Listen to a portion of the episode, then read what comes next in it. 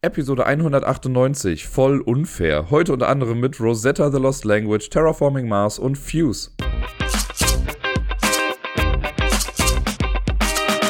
Einen wunderschönen guten Morgen wünsche ich euch. Hier ist der Dirk mit der neuesten Folge vom Ablagestapel und ich kann mir vorstellen, die eine oder andere Person von euch hat vielleicht schon spontane Schnappatmungen bekommen, weil die Folge dieses Mal nicht schon um Mitternacht online war. Ich habe es mal nicht geschafft, am Sonntag die Folge aufzunehmen. Deswegen habe ich mich jetzt in aller Herrgottsfrühe hier vor der Arbeit noch an den Computer gesetzt und nehme diese Folge auf. Ich hoffe, ihr wisst das zu wertschätzen. Nein, ganz so früh ist es natürlich nicht. Äh, wer mich kennt, weiß, dass ich jetzt ja nicht immer um 8 Uhr morgens in der Schule sein muss oder so. Deswegen äh, habe ich noch ein kleines bisschen Zeit. Aber der Wecker war in der Tat vorhanden.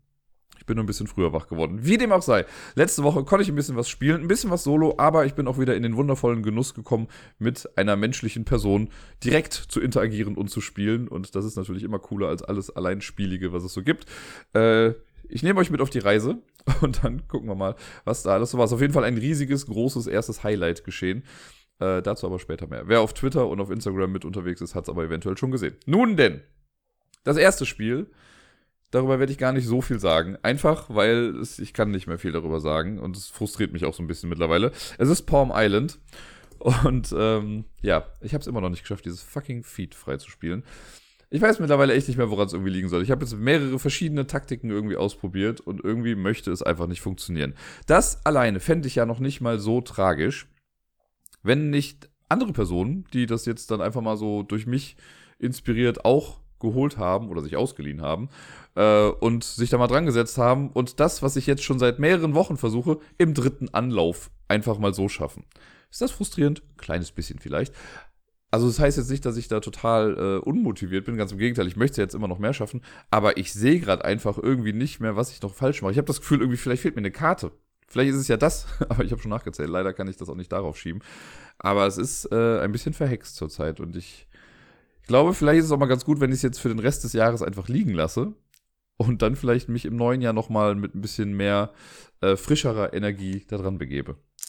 Wer im letzten Jahr schon beim Podcast dabei war und zugehört hat, wird sich eventuell noch an Rosetta The Lost Language erinnern. Das ist ein Spiel, das ich irgendwann Mitte letzten Jahres oder so gekauft habe. Das stand im Brave New World bei den Neuheiten und ich wusste nichts darüber. Dann habe ich kurz recherchiert und dachte mir so, ach ja, es klingt doch eigentlich ganz nett. Es ist ein super kleines Spiel mit sehr wenig Material und ähm, ja, das habe ich dann, glaube ich, in echt ein- oder zweimal vielleicht gespielt. Aber den großen Einsatz hatte es quasi auf dem Discord, denn da haben wir, ich weiß nicht, fünf, sechs, sieben Runden oder so davon gespielt, weil das ein Spiel ist, das man super gut auch auf Entfernung spielen kann. Und auch so wurde es jetzt gespielt, also quasi über WhatsApp, dass man sich einfach nur gegenseitig Fotos geschickt hat. Und das kann man wunderbar spielen. Und deswegen habe ich es aber auch für mich gelockt, weil das fast wie die richtige Erfahrung ist, außer natürlich, dass man äh, sich nicht dabei in die Augen gucken kann oder so. Aber alles andere ist im Prinzip das Gleiche. Für die, die das Spiel nicht kennen, ein kurzer, ähm, eine kurze Zusammenfassung, was das Ganze denn so ist. In Rosetta geht es quasi um Völkerverständigung, könnte man sagen, im weitesten Sinne. Wir alle kennen ja natürlich die Geschichte vom Rosetta-Stein, mit dem ja äh, Hieroglyphen und sowas alles entziffert wurden damals. Und es ist ja ziemlich beachtlich, dass das damals alles so geklappt hat. In Rosetta, The Lost Language, geht es quasi um genau dieses Phänomen. Und zwar ähm, teilt man sich am Anfang auf in zwei Teams. Es gibt einmal den Autoren oder die Autorin und die Experten oder die Expertinnen. Und das ist halt ein bisschen asymmetrisch. Also eine Person hat eine Sonderrolle. Das ist so ein kleines bisschen, ich sage es mal wie bei, jetzt nicht wie bei Codenames, aber wie bei Similo, Spoiler, das kommt später auch nochmal. Also eine Person weiß einfach etwas und die anderen müssen das dann erraten. Und hier ist es so, dass die Person, die äh, das weiß, also der Autor, der bekommt eine Ortskarte, das ist quasi ein Bild von ja, einem Ort. Das kann sowas sein. Wir hatten jetzt einmal so eine Art Wüstenstadt und wir hatten ein kleines, eine Hütte im Wald. Es gibt aber auch sowas wie Unterwasser oder eine Insel und all so Sachen. Dafür kriegt man eine Karte und man kriegt eine Inscription, also eine Inschrift, die man quasi irgendwo gefunden hat. Und das sind irgendwelche Schriftzeichen, die es halt nicht gibt, irgendwelche Fantasieschriftzeichen, die auch ja, also da gibt es, glaube ich, 20 Karten insgesamt von und die können unterschiedlicher nicht sein. Ein paar sind sich vielleicht hier und da so ein kleines bisschen ähnlich, aber dann hast du eine Sache, wo du sagen kannst, ja, das kann man halt von links nach rechts lesen, aber dann sind auch welche, die eher so kreisförmig angeordnet sind oder halt von oben nach unten und was weiß ich nicht was. Sehr fantasievoll und sehr einzigartig, was für das Spiel auch irgendwie wichtig ist. Diese zwei Sachen bekommt der Autor und muss sich jetzt ein Wort überlegen, das diese Inschrift darstellen soll. Das soll nicht in, also soll man nicht alphabetisch verstehen, so dass wenn jetzt irgendwie fünf Symbole drauf sind, dass das auch fünf Buchstaben sein soll, sondern dieses gesamte Ding steht dann für etwas. Im Beispiel, im Regelheft ist es zum Beispiel so, da ist ein Symbol, das so ein bisschen aussieht wie ein Mensch. Dann ist da ein Symbol, das so ein bisschen aussieht wie so ein, ich sag mal, wie ein Bogen oder wie eine Säge vielleicht auch. Und noch ein anderes Ding. Und im Beispiel wird dann gesagt, okay, das, dieses Mensch-Ding könnte halt für Person stehen, dieser Bogen für Werkzeug und das andere noch für Holz. Also soll das Ganze insgesamt Holzfäller bedeuten. So soll man da so in etwa dran gehen, dass man sich überlegt, was könnten diese einzelnen Teile darstellen, aber was bedeutet das im Gesamtding? So wie bei uns, wenn man jetzt sagt, ja, mehrere Buchstaben zusammen ergeben ja auch ein anderes Wort und nicht die Bedeutung der einzelnen Buchstaben. Das überlegt man sich dann. Und da gibt es die einzige Einschränkung oder die einzigen Einschränkungen sind dann quasi, es soll ein relativ simples Wort sein, das man nimmt. Also es wäre jetzt blöd, wenn du irgendwie, weiß nicht, Marktforschung nimmst für irgendwie sowas, weil es könnte ein bisschen schwierig zu erraten sein. Ähm, dann muss man, es, es soll ein Wort sein, das nicht auf der Karte abgebildet ist. Teile davon dürfen darauf abgebildet sein. Also jetzt zum Beispiel beim Holzfäller, in dem Beispiel, was sie da genommen haben, da sieht man auch Holz. Also ist das schon okay. Aber das Endprodukt, das letzte Wort, das es quasi ist, das darf nicht auf der Karte zu sehen sein. Und ich glaube, das war es auch schon fast wieder. Und wenn das dann klar, also das ist als Autor schon mal eine schwierige Aufgabe eigentlich, weil man sich dann schon so ein bisschen auch überlegen muss, okay, wofür stehen diese einzelnen Teile in dieser Inschrift? Wenn man das aber klar hat, dann geht's los, dann schreibt man das auf so eine Mini-Karte drauf, damit man seine Meinung nicht mehr ändern kann. Weil natürlich könnte man da theoretisch direkt nach der ersten Raterunde sagen, oh krass, ihr habt's genau rausgefunden. Deswegen muss man das vorher aufschreiben und legt das dann hin. Und dann geht's los. Dann sind die Experten an der Reihe, denen zeigt man das halt einfach. Und ohne dass die irgendwas wissen, fragen die dann nach Worten. Das heißt, ähm, jetzt, ich bleibe mal bei diesem Holzfäller-Beispiel.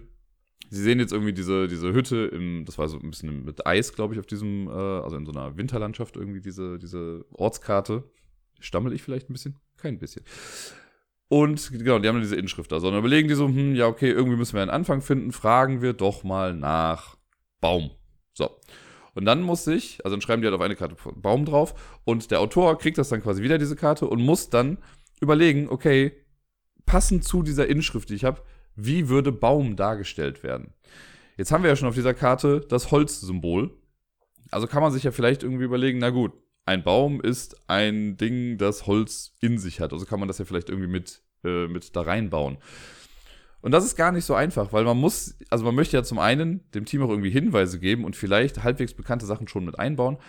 Aber manchmal werden auch Sachen gefragt, die einfach nichts damit zu tun haben, was man sich eigentlich ausgedacht hat. Und dann muss man aber trotzdem, wenn man es richtig machen möchte, in meinen Augen, muss man sich schon die Mühe machen, eine neue, eine neue Inschrift quasi zu kreieren, die trotz allem irgendwie noch harmonisiert mit dem, was halt schon vorgegeben ist.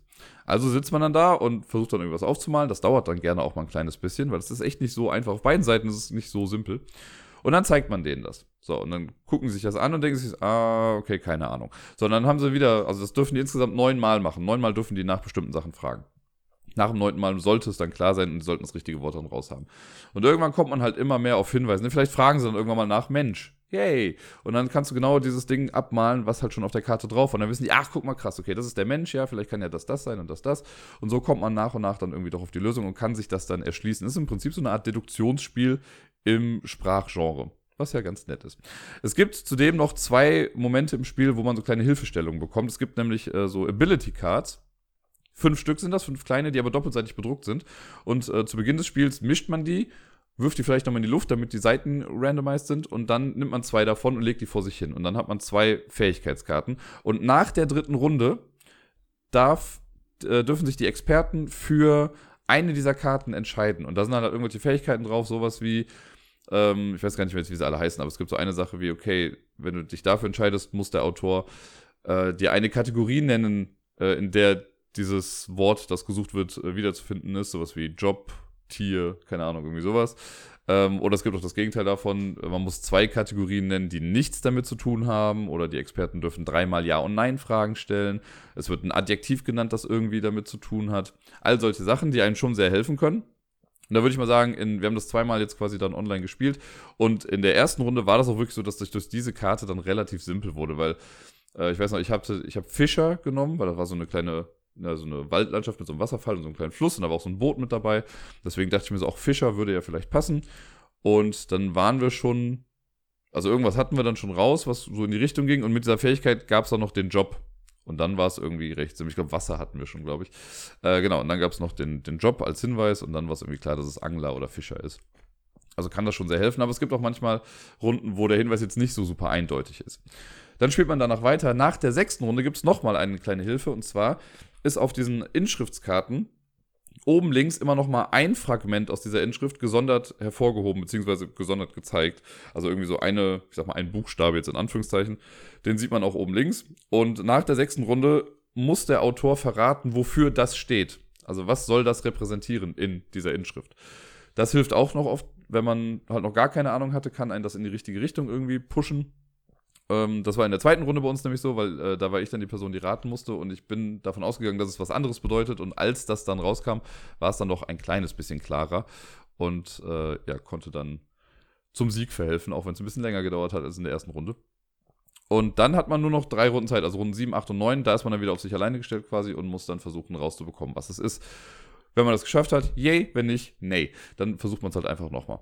Das ist im Prinzip Rosetta The Lost Language. Es ist ein sehr kreatives Spiel, wie ich finde. Es macht sehr viel Spaß, wenn man halt auf sowas steht. Also man muss zum einen halt so ein bisschen Bock haben, auf diese, sich da so reinzufuchsen in diese Schriftbildsammlung. Ich kann mir vorstellen, für die, also für viele ist es vielleicht spannender zu raten, weil sie keinen Bock haben, sich so eine Schrift auszudenken und so ein bisschen auch mal, also wir hatten das auch im Discord, das weiß ich, da ging es dann wirklich drum und ja, okay, aber wenn der Strich durch ist, dann heißt das, dass es verneint oder dann ist es das Gegenteil davon. Und wenn man dann so anfängt, dann kann es schon mal ein bisschen komplex werden, weil man muss ja auch immer bedenken, die Gegenseite muss es ja auch irgendwie erraten und nachvollziehen können. Aber wenn man da eine Gruppe hat, mit, die da Spaß dran hat, dann ist das auf jeden Fall echt gut. Es funktioniert super zu zweit, weil es ja im Prinzip nur zwei verschiedene Arten von Rollen gibt, ne? Autor und äh, Experten. Wenn mehrere dabei sind, dann ist es halt wie bei Similo oder so, dass man sich halt gegenseitig absprechen kann und äh, ja, ein paar mehr Meinungen dann mit einfließen in das Ganze dafür, dass das echt so ein super kleines Spiel ist und ich kenne, glaube ich, sonst niemand anderen, der das irgendwie hat. Und äh, ich habe es auch, glaube ich, im Brave New World seitdem nie wieder gesehen. Ich finde, es ist ein tolles Spiel. Ich finde, Menschen sollten das haben. Es nimmt voll keinen Platz weg im Regal. Äh, es ist quasi auch fast portabel. Und eben die Tatsache, dass man es so wunderbar auf Distanz spielen kann, hebt das Ganze nochmal ein kleines bisschen höher für mich. Letzte Woche habe ich ja schon mal über den Tutorial-Fall von Kids Chronicles Quest for the Moonstones gesprochen. Und da ja eigentlich schon alles über das Spiel gesagt, was es sozusagen gibt, zumindest über das System und wie das Ganze so aussieht. Und ich habe mich letzte Woche aber nochmal hingesetzt an einem Abend, an dem ich nichts zu tun hatte, was ein bisschen seltener war, aber ich hatte auch einen Abend, wo ich mal nicht viel hatte. Und da habe ich dann mal den ersten richtigen Fall in Anführungszeichen gespielt von Kids Chronicles. Einfach mal um zu sehen, wie da so die Komplexität ist und äh, ja, wie so der Spielfluss ist und ob ich das Gefühl habe, ob das wirklich was für Kinder ist oder nicht ich habe mich schockverliebt in dieses Spiel. Ich fand es ja schon, also ich mag ja das System an sich, dieses äh, Chronicles of Crime System ist das ja mit den QR-Codes und so, ihr erinnert euch. Das mag ich ja total. Und ich hatte ja beim letzten Mal gesagt, dass mein einziger größter Kritikpunkt, sage ich mal, das Ding war mit den Orten, dass man jetzt nicht einfach von Ort zu Ort reisen kann, sondern immer gucken muss, wo die Wege entlang gehen. Was nach wie vor bestehen bleibt, äh, zumal ich jetzt finde, also jetzt im ersten Fall war natürlich ein kleines bisschen mehr los, aber ich musste schon zu mehr Orten reisen und mir mehr Sachen angucken. Und die Wege sind halt auch wirklich nicht so super klar gezeigt. Also ich habe jetzt dann gesehen, dass man irgendwie von dem Ort oben rechts, das ist, glaube ich, weiß nicht mehr, das Feenhaus, sage ich jetzt mal, oder so ein Haus in einem See, ähm, da kommt man dann irgendwie nach ganz unten rechts zum Vulkan. Aber den Weg sieht man gar nicht so richtig, weil er eigentlich hinter den Ablagefeldern für die Personen verschwindet. Das heißt, wenn jetzt auf allen Orten irgendwie Karten drauf sind, dann sieht man diesen Weg gar nicht mehr so richtig, was auch ein bisschen Quatsch ist. Also das bleibt bestehen, das hätten sie einfach rauslassen können, dass man einfach von Ort zu Ort gehen kann. So groß ist diese Fantasy-Welt jetzt auch nicht, dass das irgendwie, ja, thematisch großartig passt. Schade, dass sie das mit reingenommen haben. Davon aber abgesehen. Der erste Fall, ich werde jetzt gar nicht viel spoilern, ähm, aber der war so schön, der war so gut und da waren so viele Sachen drin, wo ich mir gedacht habe, ach, das ist so cool einfach. Einfach, weil der Fall, also es spielt ja in der Märchenwelt und es fängt an mit, ähm, also Merlin schickt einen dann los ne, und sagt so, hier, guck mal, da ist irgendwas passiert. Und dann geht man äh, ich glaube, ins Schloss. Und im Schloss ist dann der alte König, der dann sagt, ja, ist voll kacke, also so sagt das nicht, ne, aber äh, eigentlich sollte meine Tochter, die Prinzessin, mit dem Prinz aus dem Winterland, also es gibt halt das Sommerland und das Winterland, ähm, die sollten heiraten, aber jetzt ist der Prinz verschwunden. Und ja, keine Ahnung, was wir jetzt machen sollen. Klärt das doch mal auf. So, und dann geht man los und schaut dann mal. Und dann geht man irgendwie in den Wald und man kriegt dann raus, okay, die Prinzessin ist auf jeden Fall irgendwie im Wald spazieren gegangen oder so. Also geht man zur Prinzessin in den Wald. Und die kann man dann also fragen, so, ey, hör doch mal, Mädel, was denn so passiert? Und dann sagt sie, ach so, ja, mh, hm, voll schade, dass der Prinz jetzt weg ist. Und man hört direkt so raus, ja, ist schon ein bisschen shady. Und dann kann man noch ein bisschen rumgehen und man trifft eigentlich an allen ähm, Orten, zu denen man dann geht, eine, manchmal auch zwei Personen. Und auf jeden Fall ist das sehr süß, weil das sehr gegen das Klischee geht. Also im Endeffekt ähm, muss man den Prinz dann retten. Das finde ich schon mal ganz cool, weil die, weil die Prinzessin einfach keinen Bock hat auf diese Hochzeit. Und ähm, was auch sehr cool ist, was mir sehr gut gefallen hat, ich habe das bei den, bei den Personenkarten schon gesehen, als ich die mal so durchgeguckt habe. Es gibt halt einen Drachen, der lebt im Vulkan. Und der Drache ist halt der beste Schachspieler in dieser Welt. Weil dann wird gesagt, so, ja, der Prinz ist öfter mal beim Drachen, weil die spielen ganz gerne Schach zusammen. So, dann geht man zum Drachen und der ist auch, der hat halt eine Brille auf und guckt ein bisschen intellektuell. Der redet dann auch erst mit einem, wenn man ihm seine Schachfigur wiedergibt und so. Also es ist sehr süß gemacht und ich finde es wirklich, ja, einfach schön zu sehen, dass sie sich da auch ein bisschen mehr Mühe gemacht haben, weil man könnte, glaube ich, locker 0815 Klischeefälle irgendwie nehmen, wie, ja, ne, Prinz ist weg und der kämpft halt gegen den Drachen und man muss ihm dabei irgendwie helfen oder was weiß ich was oder man muss ihn befreien. Nee, in dem Fall ist es irgendwie so ein bisschen auf den Kopf gestellt, dass die Prinzessin halt einfach keinen Bock darauf hat. Äh, und so Kleinigkeiten, also so ein bisschen gegen den äh, Stereotypen zu spielen, das ist mehrfach da schon irgendwie vorgekommen in diesem einen Fall. Und ich bin sehr gespannt, ob die das durchziehen, ob das weiter so bestehen bleibt. Aber so für den ersten Fall hatte ich die meiste Zeit einfach echt ein schönes Grinsen im Kopf. Äh, oder im Gesicht, im Kopf auch. So von dem Rest im System passt es ganz gut. Wie gesagt, die Orte sind halt so schön gestaltet. Ne? Das sind ja diese schön gemalten Hintergründe. Und man erkennt sehr schnell, wenn da irgendwas ist, ähm, was man halt auf den Bildkarten dann irgendwie wiederfindet. Ich habe beim letzten Mal übrigens gar nicht gesagt, das wurde ich dann per Mail nochmal gefragt. Vielen Dank nochmal quasi für diesen Hinweis auf diese Art und Weise. Ähm, es wurde nämlich gefragt, ob das gesamte Material eigentlich sprachneutral ist, was es ja im normalen Chronicles of Crime nicht ist, weil da ja zum Beispiel bei den ganzen Item-Cards die Beschriftungen draufstehen. Hier ist in der Tat alles sprachneutral. Natürlich gibt es eine kleine Anleitung, ähm, aber wenn man sich direkt die App schnappt und das Tutorial spielt, so dann braucht man auch die Anleitung nicht. Die App gibt es halt momentan nur auf Englisch und die Texte da sind dementsprechend halt auf Englisch. Aber das, die Karten und alles, das ist alles sprachneutral. Also wer damit kein Problem hat, dann oder wer das gut findet, kann ja dann vielleicht doch schon mal bedenkenlos zuschlagen. Ähm, genau, bei den Orten eine Sache noch. Es ist auch kein Kritikpunkt. Ich bin mir gar nicht sicher, ob das großartig anders ist im großen Chronicles of Crime, aber da gibt es in der Regel immer so ein bisschen mehr zu entdecken, weil hier ist es halt, okay, ich gucke mir einen Ort an, yo, da steht eine Person, yo, da steht ein Zauberstab oder sonst irgendwas, also weiß ich, habe ich schon alles gefunden. So, dann gibt es halt manchmal nicht so viel zu entdecken. Man kann das aber nicht vorher abbrechen. Also wenn man jetzt in diesem Tatort-Modus ist, der heißt jetzt hier ein bisschen anders, aber ne, ihr wisst, was ich meine, dass man sich umguckt in der, um äh, in der Umgebung, das kann man nicht abrechnen. Wenn man dann irgendwie nach fünf Sekunden schon alles gesehen hat, weil man sich einfach mal schnell umgeguckt hat, ja, dann hast du noch 25 Sekunden, die du halt nichts machen kannst. Da musst du einfach warten, bis die Zeit abgelaufen ist und du dann wieder in den normalen Modus reinkommst, um Karten zu scannen und Leute zu befragen und so. Da hätte ich mir gewünscht, dass es irgendwie eine Möglichkeit gäbe, schneller da rauszukommen ich muss ein bisschen daran denken, ich habe ja dieses äh, Spiel Mask of Anubis, dieses schöne kooperative Spiel, wo man ein Labyrinth zusammenbauen muss und man hat auch sein Handy, wo man dann äh, quasi in diesem Labyrinth irgendwie drin ist und man muss den anderen Leuten beschreiben, was man sieht und die bauen das dann quasi. Mag ich ja total gerne. Und da ist das zum Beispiel so, die haben das so geregelt, wenn du in den Himmel guckst, also straight nach oben für ein paar Sekunden, dann kommst du automatisch aus dieser Ansicht wieder raus. Das hätte ich mir hierfür auch gewünscht. Einfach damit man ein kleines bisschen schneller irgendwie rauskommt. Weil, also, kann natürlich sein, dass irgendwann mal was an der Decke hängt oder so, aber irgendwie eine Möglichkeit hätte es bestimmt gegeben, diesen Screen ein bisschen schneller zu verlassen. Abgesehen davon, nach wie vor beide Daumen nach oben für Kids Chronicles Quest for the Moonstones. Ich glaube, Anfang 2020 habe ich eine Folge oder eine Top 10 Liste mal gemacht mit so die Top 10 Spiele, die ich unbedingt irgendwann mal ausprobieren möchte, die ich einfach noch nicht gespielt habe. Da sind eine ganze Menge großer Spiele mit dabei, wo viele Leute sich immer denken, was, du sagst, du bist Vielspieler und hast diese ganzen Sachen noch nicht gespielt. Guess what? Ja, bin ich. Man kann auch mit Monopoly Vielspieler sein. Und eins dieser Spiele war Terraforming Mars. Und Terraforming Mars habe ich wirklich sehr, sehr lange nicht gespielt. Und das war gar nicht, weil ich immer dachte, dass das Spiel scheiße ist oder so, sondern ich weiß auch, der Typ, der mich damals gefragt hatte bei so einem öffentlichen Spieletreff, ob ich das mitspiele, war ein Typ, den ich jetzt nicht sonderlich gut leiden konnte. Und der hat das auch echt scheiße verkauft. Also ich kann manchmal auch mit Menschen was spielen, die ich jetzt nicht so super dufte finde, wenn ich mir denke, naja, das Spiel ist immerhin ganz nett.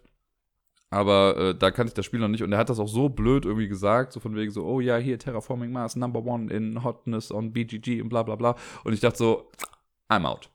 Und seitdem habe ich es auch nie gespielt. Also irgendwie hat das so instant mein jegliches Interesse an diesem Spiel verschwinden lassen.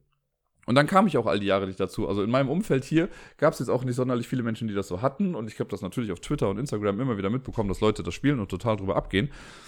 Aber ja, ich hatte, wie gesagt, nicht so Bock und nicht so das Verlangen, mich da jetzt irgendwie so reinzufuchsen oder es mir selber auch zu holen. So, ich dachte mir immer, das ist ein Spiel, das will ich vorher einmal spielen, um zu gucken, ob das wirklich so diesem Hype, den es ja gab, gerecht wird. Und ja, ich weiß, mittlerweile solltet ihr wissen, dass ich so ein Anti-Hype-Mensch bin in vielen Dingen. Es gibt auch Sachen, wo ich mega hyped bin und hupend in, im Hype-Train sitze.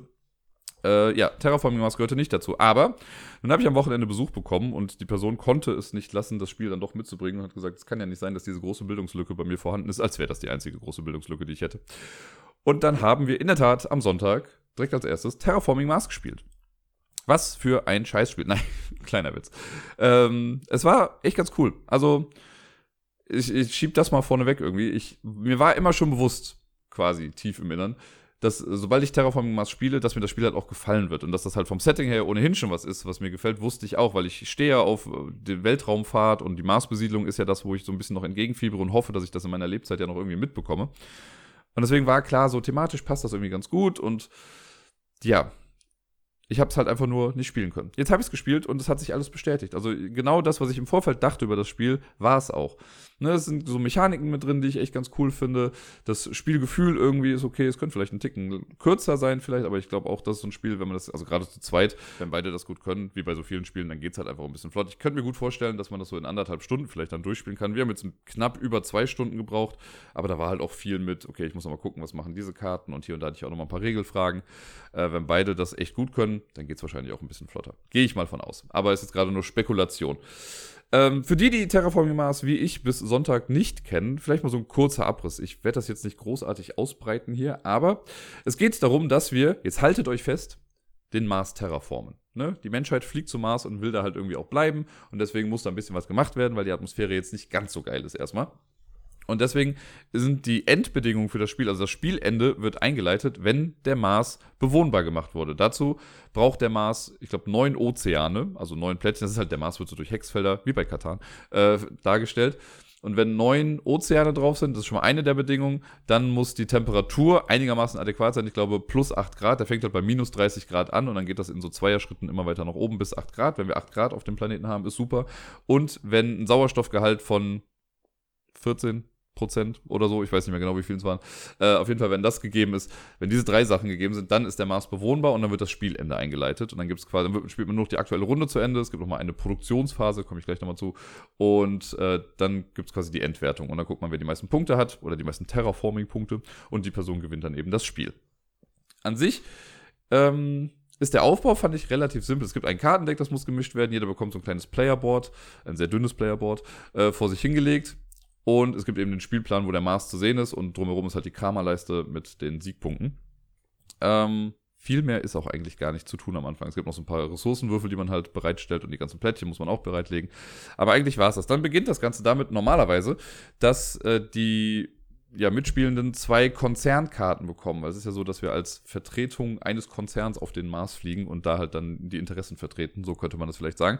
Man bekommt zwei Stück zur Auswahl am Anfang und muss sich dann für eins entscheiden. Und das sorgt dafür, dass es ähm, asymmetrische Startbedingungen gibt. Also man hat dann anderes Geld am Anfang. Es gibt vielleicht noch eine Sonderfähigkeit, die über das Spiel dann äh, andauert. Und äh, man startet auch mit einer anderen Menge von Geld. Da ich jetzt zum ersten Mal gespielt habe, wurde mir der Anfängerkonzern gegeben, None Taken. Und ähm, das heißt dann irgendwie, also es ist halt wirklich simpler, dann, man hat dann einen leichten Vorteil gegenüber den Leuten, die das Spiel schon etwas besser kennen. Und ich möchte mal behaupten, also ich kann schon mal sagen, ich habe das Spiel gewonnen. Wahrscheinlich hätte ich nicht gewonnen, wenn ich nicht diesen Anfängerkonzern gehabt hätte, weil das am Anfang schon recht, ja, ein guter Boost ist, um in das Spiel zu starten. Ähm, es war dann nämlich so, dass ich irgendwie, ich glaube, 42 Geldeinheiten hatte. Ich weiß nicht, Mars Credits oder Mega Credits, wie auch immer sie da heißen jetzt. Äh, und darfst du zehn Handkarten behalten und die anderen Konzerne, die kriegen zwar auch irgendwie zehn Karten, aber die müssen sich die Karten dann auch schon kaufen am Anfang. Äh, dürfen also nicht alles behalten oder können nicht alles behalten und deswegen habe ich dann mehr Auswahl am Anfang und es ist dann etwas ähm, verzeihender, wenn man das zum ersten Mal dann spielt. Ja, genau, das macht man auf jeden Fall. Man sucht sich das dann aus, hat dann ne, andere Startbedingungen, richtet dann alles ein. Man kriegt schon so ein paar Grundressourcen, glaube ich. Oder ne, noch nicht mal, hat, glaube ich, das Geld am Anfang, keine Ressourcen, aber man hat eine Produktion in allem von eins. Und dann geht das Spiel los. Wenn man am Zug ist, hat man zwei Aktionen. Wenn man die gemacht hat, ist die nächste Person dran. Und es geht immer so lange hin und her, oder halt im Uhrzeigersinn, bis alle gepasst haben. Wenn man einmal gepasst hat, dann ist man auch raus. Äh, wenn man nichts mehr machen möchte. Und dann können die anderen noch so lange weitermachen, wie sie Aktionen haben. Wenn man mit den Aktionen dann durch ist, dann gibt es im Prinzip eine Produktionsphase und das Ganze geht wieder von vorne los. Also man kriegt dann wieder halt zehn oder man kriegt dann vier neue Karten und kann sich die dann auch wieder kaufen für jeweils drei Geldeinheiten. Äh, die legt man dann zu seiner Kartenhand dazu und dann geht es quasi weiter. Startspielermarker geht auch immer äh, im Uhrzeigersinn um eins dann weiter und das macht man so lange, bis das Spiel vorbei ist. Die Aktion, die man machen kann, ist eigentlich gar nicht so viel und doch eine ganze Menge. Das Ding ist, das Deck, und das finde ich immer ganz cool bei Spielen, das Deck bei Terraforming Mars aus diesen Karten, das sind alles einzigartige Karten. Das heißt, jede Karte macht wirklich irgendwie ein bisschen was anderes. Deswegen muss man sich die Karten am Anfang auch alle gut angucken. Und man kann halt Karten, die man auf der Hand hat, die muss man dann quasi noch kaufen, um sie ins Spiel zu bringen. Da gibt es grob gesehen drei verschiedene Arten von Karten. Es gibt rote Karten, das sind so Ereigniskarten. Das heißt, die bezahlt man, man spielt die aus, dann gibt es irgendwie einen Effekt, der geschieht und dann kommt die Karte aber weg. Dann gibt es grüne Karten, die haben auch vielleicht so einen Einmaleffekt oder so, die spielt man dann aus, legt die dann in seinen Spielbereich. Die machen dann aber in der Regel auch nichts mehr bis zum Spielende, aber die können verschiedene Symbole haben, die nochmal wichtig sein könnten. Gerade für Endabrechnung oder sowas. Und dann gibt es blaue Karten, die so ähnlich sind wie die grünen Karten. Das heißt, die legt man auch in den Spielbereich, aber die haben oft dann auch noch so eine Sonderfähigkeit oder eine extra Aktion, die man dann im Laufe des Spiels auch benutzen kann noch. Einmal pro Runde dann. So, das heißt, wenn ich am Zug bin, kann ich sagen, ich kaufe zwei Karten zum Beispiel. Ne, bezahle ich das mit meinen Credits, lege die Karte in meinen Spielbereich, mache eventuell den Effekt und dann spiele ich die nächste Karte aus. Ich kann auch ähm, bestimmte Ressourcen ausgeben, um die Terraforming-Verhältnisse halt voranzutreiben. Das heißt, wenn ich Wärme produziere, kann ich Wärme ausgeben, um die Hitze auf dem Planeten nach vorne zu treiben. Ich kann, äh, wenn ich genug Pflanzen und so habe, kann ich Wälder und so bauen, also so Grünplättchen, dadurch wird der Sauerstoffgehalt nach oben getrieben. Ich, man kann auch Städte bauen durch bestimmte Karten oder halt auch durch, es gibt so Aktionen, die auf dem Board aufgedruckt sind, aber das sind welche, die kosten tendenziell mehr Geld, als es durch Karten irgendwie möglich wäre. Das sollte man dann machen, wenn man wirklich viel Asche hat und nicht mehr weiß, wohin damit. Ähm, das konnte man noch machen, genau, Ozeane kann man halt auch bauen und so. Also diese Terraforming-Sachen nach vorne tragen ist eine Sache. Und ansonsten möchte man einfach nur Karten ausspielen und hier und da vielleicht mal seine Sonderaktion dann machen. Also ich hatte dann sowas wie, ja, wenn ich vier Energie ausgebe, dann bekomme ich eine Titaneinheit und der Sauerstoffgehalt geht auch ein bisschen nach oben. Ähm, das ist ja cool, weil man relativ früh, finde ich, schon unterschiedliche Wege einschlägt. Das hängt natürlich auch damit zusammen, wenn man einen anderen Konzern spielt, der einem jetzt eine bestimmte Fähigkeit gibt, dann möchte man diese Fähigkeit ja vielleicht auch ausreizen, weil das ein Vorteil sein kann, den die anderen nicht haben. Äh, beim Anfängerkonzern hatte ich das jetzt nicht. Ich hatte keine besondere Fähigkeit in dem Sinne. Aber ich hatte halt mehr Karten auf der Hand. Also hatte ich da ein bisschen mehr Auswahl, was ich irgendwie äh, rausspielen kann. Bei den Karten muss man auch immer darauf achten, die haben auch bestimmte Voraussetzungen, die man braucht, um sie zu spielen. Also bei manchen steht dann drauf, die kann man erst spielen, wenn der Sauerstoffgehalt bei mindestens 5% ist. Äh, es gibt auch welche, wo der nur maximal 5% sein kann. Das heißt, wenn sobald es besser ist, bringt die Karte nichts mehr. Äh, das ist, also es passt irgendwie schon alles thematisch zu den Sachen, die auf den Karten drauf sind ich war ein bisschen verwundert, weil ich fand, die Karten haben ein sehr, sehr unterschiedliches Art-Design gehabt. Also es gab Karten, wo ich dachte, die Grafik darauf super cool, das passt super gut. Aber auch Karten, wo einfach, also ich weiß noch, es gab eine Karte mit einem Hund drauf. Ich dachte, irgendwie passt das gar nicht so richtig jetzt. Also ich glaube, die hieß halt Haustiere, die Karte. Passt schon so gesehen. Aber so im Grafikstil insgesamt war das, hat es mich fast ein bisschen an Dominion erinnert, weil bei Dominion durfte ja auch gefühlt jeder Künstler der Weltgeschichte irgendwie mal kurz dran. Und deswegen, wenn man mehrere Sets zusammenmischt, sieht das auch einfach nicht mehr so aus wie aus einem Guss. Und das hatte ich stellenweise das Gefühl, dass die, äh, dass der Artstyle einfach sehr breit gefächert ist, sagen wir es mal so. Ist auch nichts, was jetzt großartig schlimm ist, weil irgendwann fächert man die Karten eh so übereinander auf, dass man die Grafiken gar nicht mehr richtig sieht. Aber ist mir auf jeden Fall im Spiel einmal aufgefallen.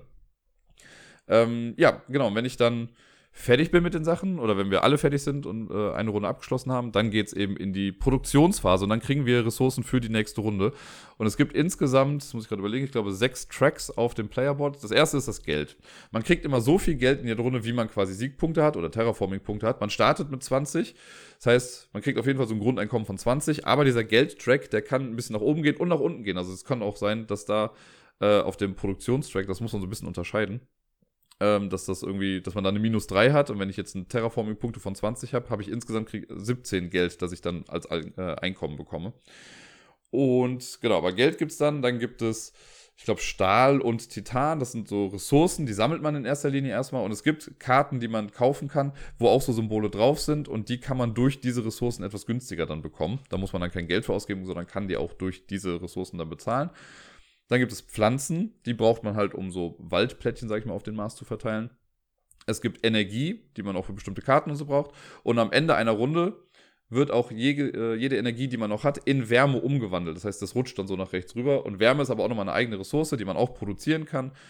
Äh, und die braucht man halt, um die Temperatur nach oben zu treiben oder sonstige Sachen irgendwie zu machen. Und da gibt es halt eben immer diese Produktionstracks. Das finde ich ist von der Ikonografie eigentlich ganz gut gemacht in dem Spiel, dass man immer erkennen kann, wann kriege ich einfach nur die Ressource an sich, also wann kriege ich einen Baum oder wann wird meine Baumproduktion um eins erhöht. Das ist ganz gut gemacht und oft auch so, ja gut, wenn ich eine Stadt baue, dann muss ich halt Energie abgeben, aber dafür kriege ich insgesamt dann mehr Ressourcen oder halt andersrum, je nachdem, was es für eine Stadt ist. Das ist sehr nett gemacht und sehr gut, finde ich. Und was ich auch ganz cool finde, ist, auf den Karten steht in der Regel auch immer, sind die Symbole drauf. Also wenn man das Spiel gut kennt, dann guckt man nur noch auf die Symbole und weiß dann, ah, okay, ich weiß, was ich zu tun habe oder ich weiß, was geschieht mit der Karte. Aber daneben steht in der Regel auch immer noch mal als Text, was äh, gemacht werden muss. Das hätte ich ganz ehrlich vor ein paar Jahren vielleicht noch überflüssig gefunden, weil ich mir gedacht hätte, entscheidet euch doch.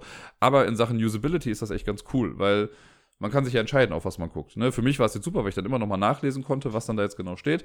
Aber wenn du jetzt ein alter Hase in dem Spiel bist, ja, dann guckst du eben kurz drauf, siehst das Symbol und weißt, okay, alles klar, wenn ich das spiele, passiert dies und jenes. Sehr cool gemacht und äh, irgendwann im Laufe des Spiels war es bei mir dann auch schon so, dass ich gar nicht mehr auf den Text dann so sehr geachtet habe. Hat ist ein bisschen was wie mit Untertiteln bei spanischen Filmen.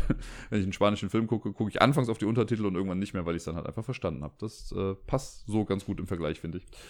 Ja, wenn man die Produktion abgeschlossen hat, dann geht es im Prinzip dann weiter wieder. Man kriegt wieder neue Karten, kauft sich die und man spielt das Ganze so lange weiter, wie gesagt, bis alle drei Terraforming-Bedingungen erfüllt sind.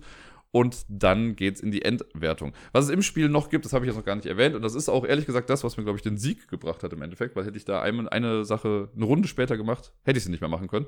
Denn es gibt äh, unten auf dem Spielbrett noch zwei Bereiche. Einmal für Meilensteine und einmal, ich glaube, es heißt Auszeichnung. Ich bin mir gerade nicht mehr ganz sicher. Und bei den, beides funktioniert im Prinzip gleich. Man kann, wenn man dran ist, als Aktion Geld ausgeben, um einen Meilenstein zu claimen. Das heißt, da gibt es sowas wie, wenn du 35 Terraforming-Punkte hast, kannst du 8 Geld ausgeben und darfst deinen Marker dann da draufsetzen. Das heißt im Prinzip, du bist der Erste, der das irgendwie, oder die Erste, die das halt geschafft hat. Und du claimst das dann. Wenn man das aber nicht macht, kann halt auch eine andere Person, die das erst viel später gemacht hat, äh, dann claimen. Und man selber denkt nur so, ja fuck, hätte ich das vielleicht mal eine Runde früher gemacht, wenn ich das schon erfüllt hatte.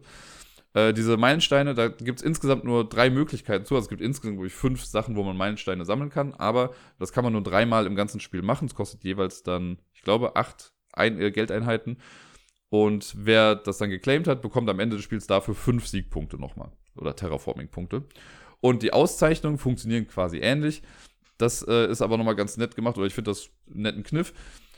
Zu Beginn des Spiels gibt es quasi keine Auszeichnung. So, jetzt kann ich aber sagen, guck mal, ich habe ähm, es gab, glaube ich, hier das meiste Geld oder die größte Geldproduktion oder so, glaube ich. Das ist dann der Banker. Jetzt kann ich für, ich glaube, das erste Mal ist äh, acht, sonst hatte ich auch acht Geldeinheiten und schalte diese Auszeichnung frei, die am Ende verliehen wird. Es kann aber natürlich sein, dass ich das irgendwann mitten im Spiel freischalte und sage, jo, ich mache den Banker jetzt hier und ich habe gerade das meiste Geld. Aber es kann sein, dass ich am Ende des Spiels gar nicht mehr die Person bin, die das meiste Geld hat oder die größte Geldproduktion und dann geht auf einmal dieser Award an eine andere Person. Dann habe ich Geld dafür bezahlt, dass jemand anders Siegpunkte bekommt, also eine Lose-Lose-Situation im Prinzip. Also sollte man das eigentlich nur dann machen, wenn man das Gefühl hat, dass man das relativ safe hat.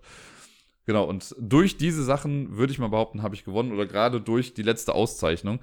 Ähm, bei den Auszeichnungen ist auch so, die kosten nicht alle 8 Geld, sondern die erste 8, die zweite 14 und die dritte dann 20. Auch da kann man nur drei Stück ähm, quasi freischalten für ein Spiel. Und ich habe dann in einem Zug 20 Geld ausgegeben, um noch eine, so ein, ein, so ein Achievement quasi zu bekommen oder eine ähm, Auszeichnung. Ich glaube, das war die, die Kohle- und Titanproduktion oder so, die ich dann genommen habe. Und äh, da habe ich dann einen bösen Blick geerntet, weil mein Gegenüber das quasi direkt nach mir auch eigentlich machen wollte und da schon extra das Geld für zusammengelegt hatte. Da war ich dann zum Glück ein bisschen schneller und es ist halt echt knapp bei uns ausgegangen ähm, am Spielende, weil für mich ist das Spiel mit 97 Punkten ausgegangen und mein Gegenüber hatte 91 Punkte, also nur 6 Punkte Unterschied. Und diese fünf Punkte, die ich durch, dieses, durch diese Auszeichnung am Ende noch bekommen habe, die haben es ja entschieden. Hätte ich das nicht gemacht und das wäre andersrum gewesen, dann hätte ich nur noch am Ende 92 Punkte gehabt und hätte gegen 96 Punkte verloren. Deswegen bin ich ganz happy, dass ich das noch gesehen hatte äh, und früh genug gesehen habe. Und das hat es für mich aber auch spannend gemacht, dass man auf so Sachen noch irgendwie achten muss.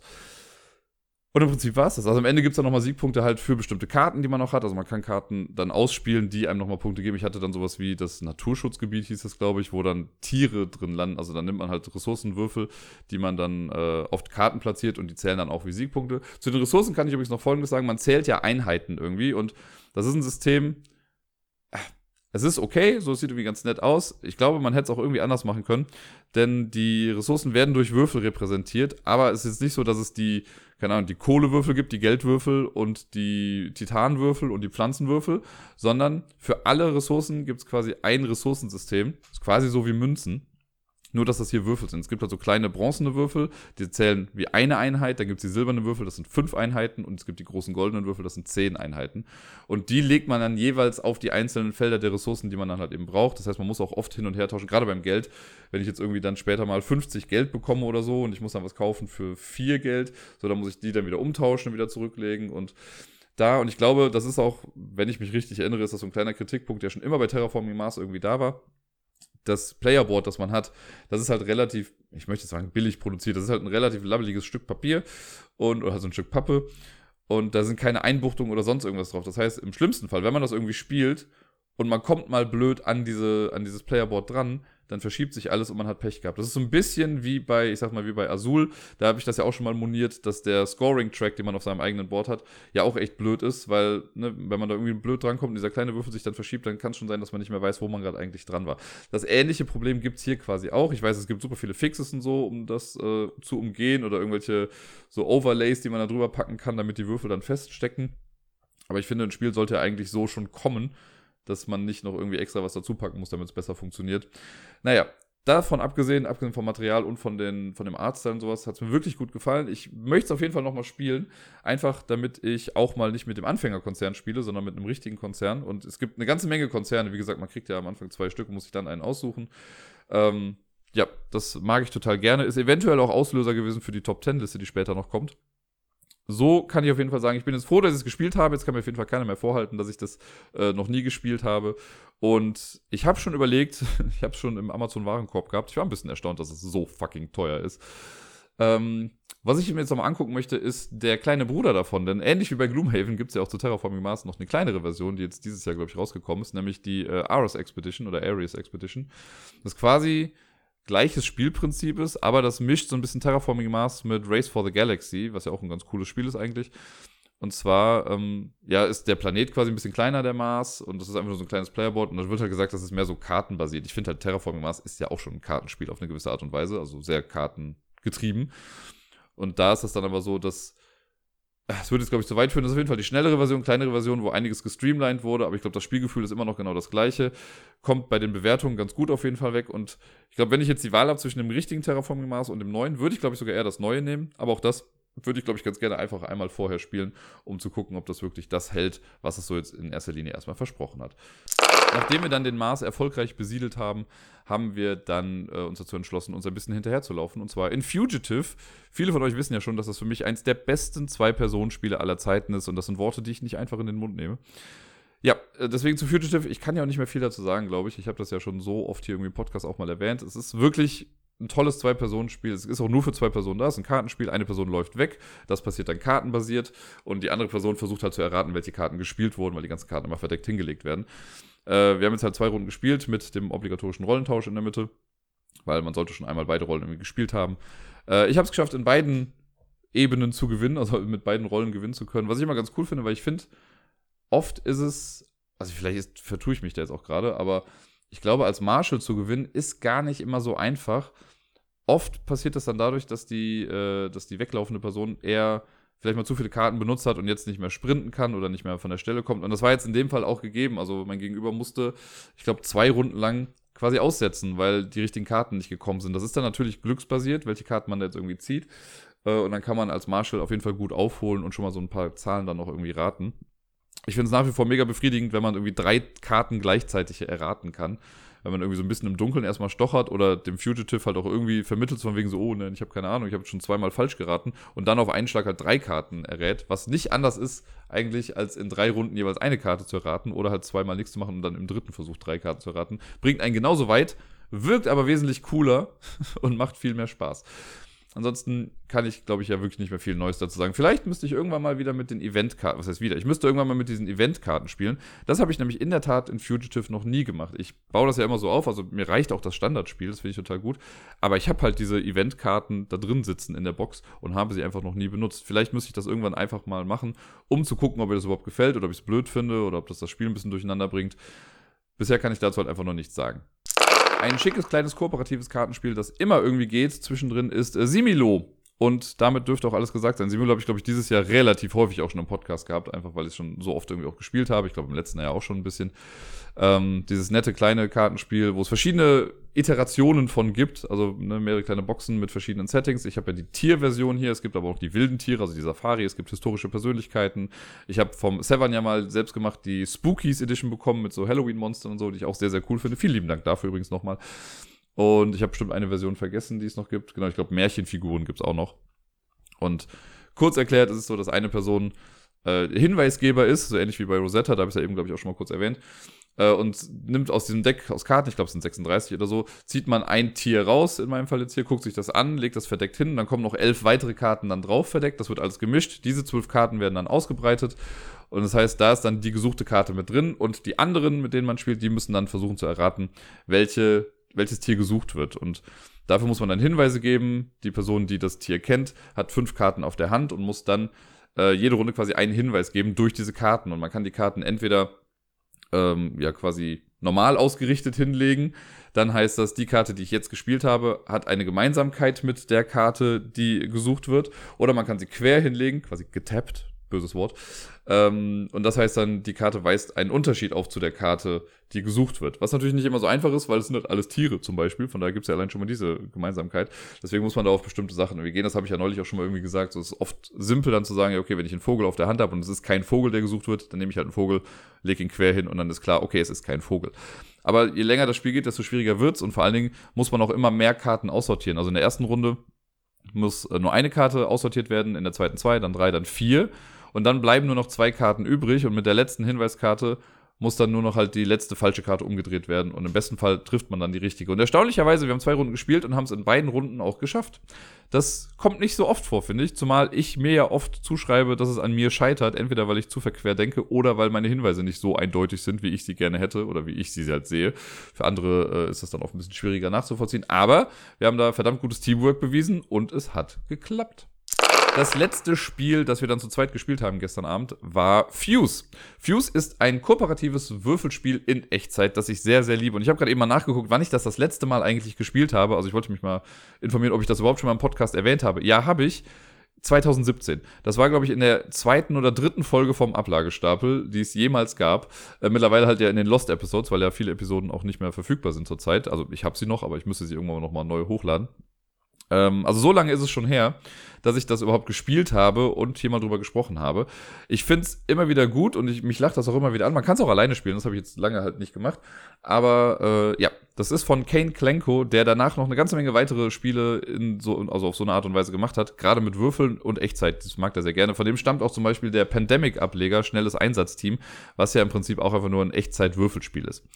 Hier bei Fuse geht es um Folgendes. Wir sind auf einem Raumschiff das voller Bomben ist auf einmal. Wie die da hinkommen, keine Ahnung, ist halt so. Und diese Bomben müssen wir jetzt entschärfen. Wir spielen als Team zusammen oder halt eben auch alleine, wenn man möchte.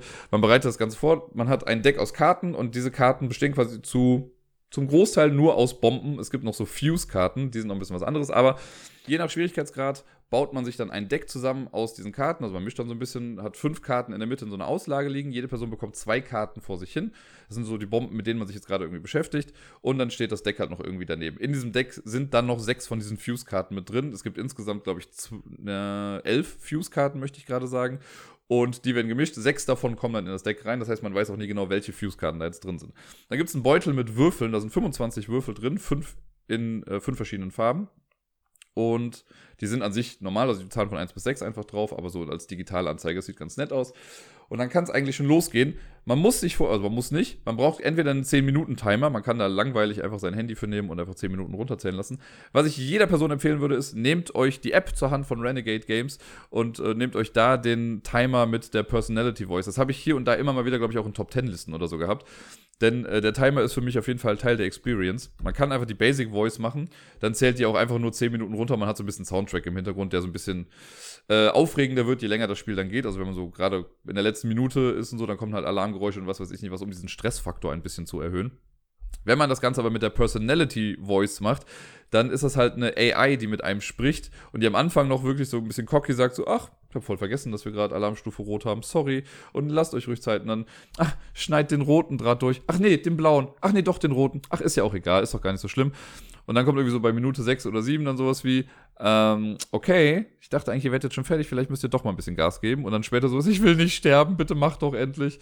Äh, ja, wenn man dann verkackt, dann kommt auch so ein, ja, thanks for nothing. Das ist für mich sehr wichtig für dieses Spielerlebnis, aber man kann es natürlich auch ohne spielen. Also wenn da jetzt jemand sagt, nee, ich möchte nicht noch diesen auditiven Faktor irgendwie dabei haben, dann äh, besser nicht. Das Spiel an sich ist sonst sehr simpel. Eine Person startet und hat den Würfelbeutel in der Hand und dann zieht man so viele Würfel raus, wie Mitspielende gerade teilnehmen. Wenn man zu zweit spielt, dann zieht man aber vier Würfel raus und jeder muss dann zwei Würfel bekommen. Wenn man alleine spielt, zieht man immer drei Würfel raus, die man dann verteilen muss. Bei den Würfeln ist es dann so, also die zieht man raus und man würfelt die auch direkt. Und dann muss man die quasi unter sich aufteilen. Jetzt bei zwei Leuten nimmt halt dann jeder zwei, ansonsten ne, jeder ein. Und dafür muss man auf seine Bombenkarten gucken. Auf den Bombenkarten sind quasi kleine Würfelpuzzle, sage ich mal drauf.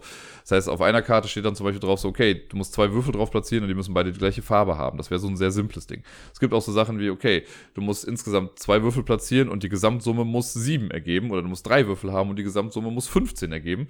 Es gibt auch so Sachen, wo du Pyramiden bauen musst. Da wird dir dann klar gesagt, welche Farben da irgendwie zu sehen sein müssen.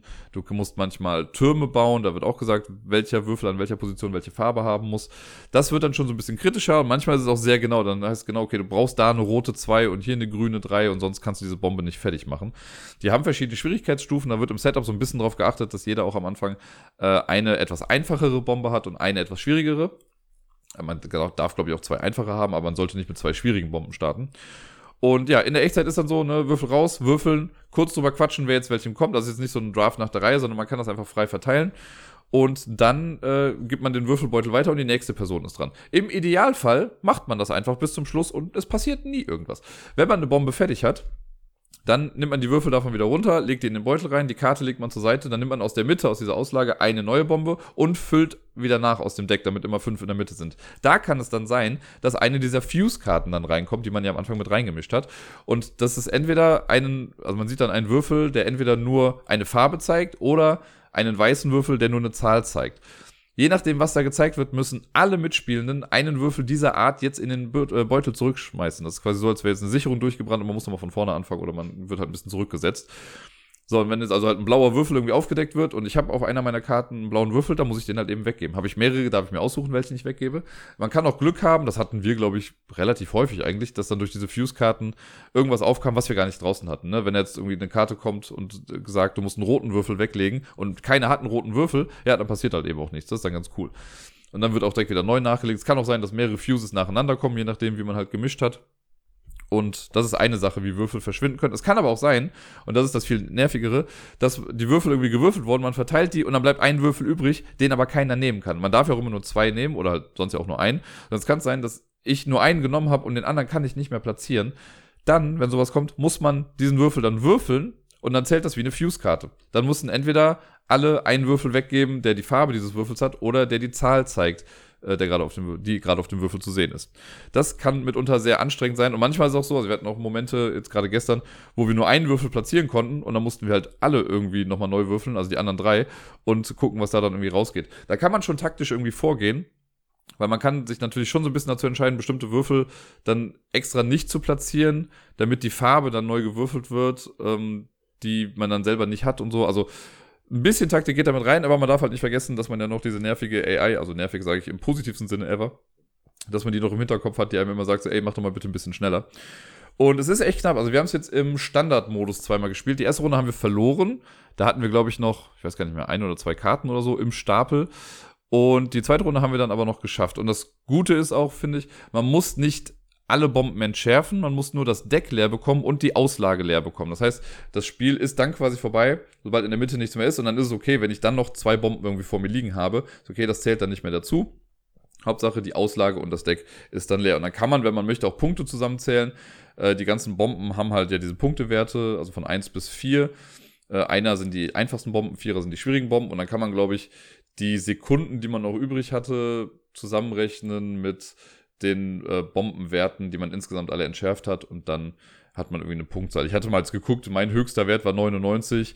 Was das jetzt bedeutet, keine Ahnung. Aber ja, das ist Fuse. Dauert wirklich nur 10 Minuten höchstens. Also selbst die Erklärung geht ja relativ flott. Man muss halt einmal so kurz vielleicht durchgehen, was so auf den ganzen Bombenkarten zu sehen ist und wie diese Puzzle so aussehen können.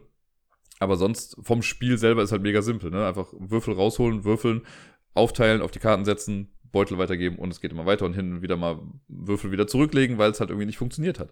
Das ist Fuse und ich mag es total gerne. Es ist von der Produktion her echt wertig. Ich habe jetzt, als ich wieder rausgeholt habe, gesehen, dass meine Karten langsam schon so ein bisschen auch gelitten haben darunter, also auch wenn ich es jetzt vier Jahre lang nicht gespielt habe.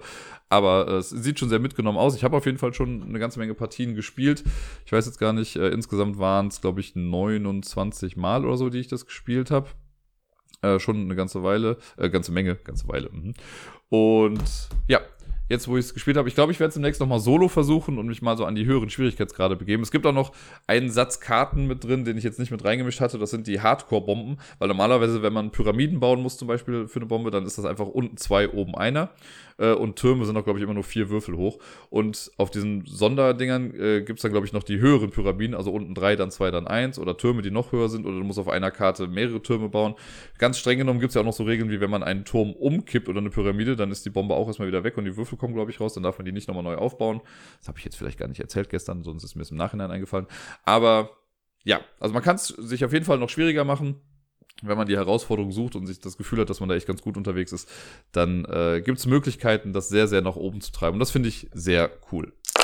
Zu guter Letzt möchte ich einfach nur ganz kurz erwähnen, dass wir über den Discord eine kleine Obsthain-Challenge äh, gestartet hatten. Das fand ich ganz gut, nachdem ich, glaube ich, beim letzten Mal über Obsthain auch gesprochen habe, äh, haben wir das über den Discord gespielt. Das heißt, ich habe dann an irgendeinem Tag, ich weiß gar nicht mehr, wann es war, Montag oder Dienstag, habe ich eine Reihenfolge von Karten in den Discord reingeschrieben, äh, die dann in so Spoiler-Text versetzt, damit äh, man die schön nacheinander irgendwie aufklappen kann. Und dann äh, konnten sich die Leute dann quasi auch hinsetzen und versuchen, die höchste Punktzahl mit den gleichen Voraussetzungen dann irgendwie hinzubekommen. Das habe ich ja beim letzten Mal erwähnt, dass ich auch so ein Fernduell hatte. Und ja, das hat ganz gut geklappt. Deswegen habe ich auch eine Runde gespielt. Ich habe das ja einmal vorgespielt und dann die äh, Auflistung reingemacht. Ich teile mir gerade den Platz äh, oder die meisten Punkte mit Deni. Wir haben beide es geschafft, 29 Punkte zu bekommen. Ich glaube, Tobi hatte 24 Punkte äh, jetzt weiß ich gar nicht mehr auswendig, ob noch irgendjemand anderes mitgemacht hat. Die anderen wollten es, glaube ich, noch nachspielen und machen das dann jetzt demnächst nochmal irgendwann. Äh, aber auch das zeigt nochmal, wie cool man auch so ein Spiel, also ähnlich wie Rosetta, wie cool man auch Spiele auf Distanz stellenweise spielen kann. Das äh, hat mich sehr erfreut und fand ich einen sehr coolen Vorschlag, der da gemacht wurde, dass wir das im Discord einfach mal ausprobieren. Das wollte ich hier nochmal ganz kurz erwähnt haben.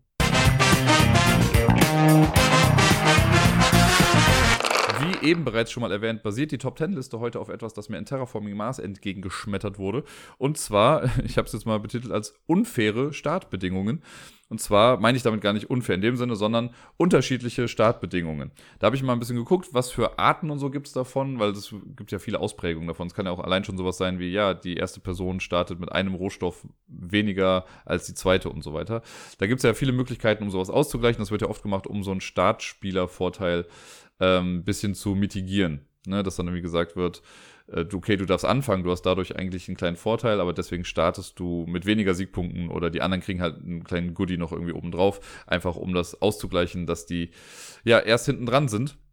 Und da gibt es ja verschiedene Möglichkeiten, das zu tun. Und ich habe einfach mal so ein bisschen geguckt.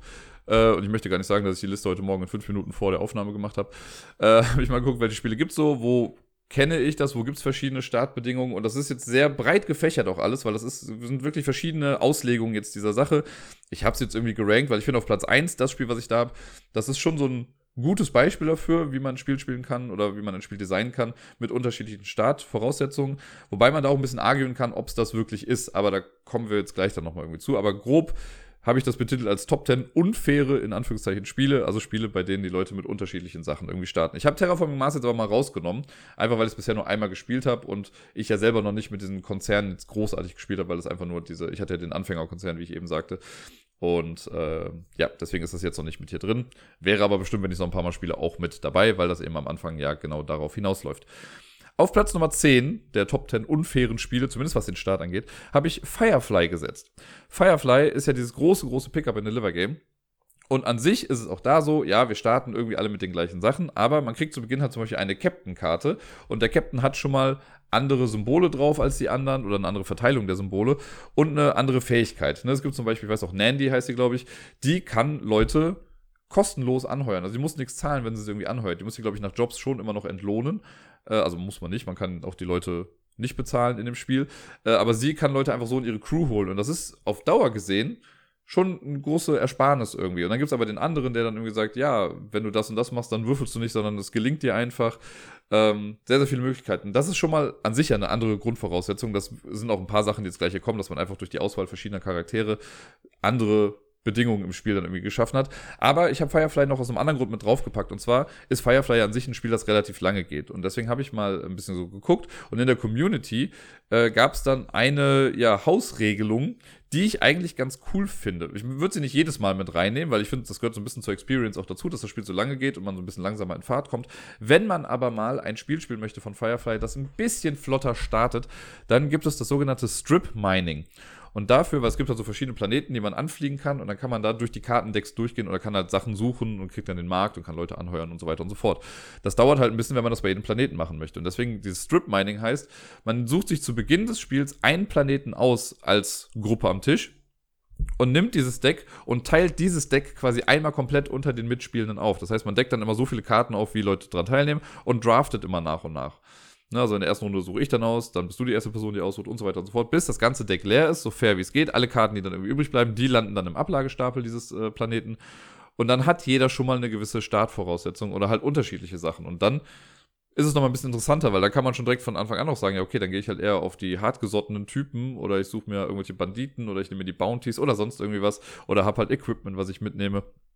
Und so startet das Spiel nochmal unterschiedlicher. Und das fand ich immer ganz nett eigentlich. Ich glaube, das haben wir zwei, dreimal gemacht. Das war eine ganz coole, äh, ist eine coole Idee, um das Spiel so ein bisschen zu jumpstarten. Auf Platz Nummer 9 ist ein Spiel, das auch stellvertretend für viele andere Spiele dieser Art steht. Ich hätte auch, äh, ich hätte Ashes, Rise of the Phoenix Born nehmen können. Ich hätte wahrscheinlich auch Keyforge nehmen können oder so, aber ich habe mich jetzt entschieden für Video Vortex, einfach weil das ein Spiel ist, was viel mehr in den Köpfen der Menschen sein sollte. Das kennen ja nicht so viele. Ist halt eigentlich im Prinzip ein Deckbuilding-Spiel, wo man duellmäßig dann gegeneinander kämpft.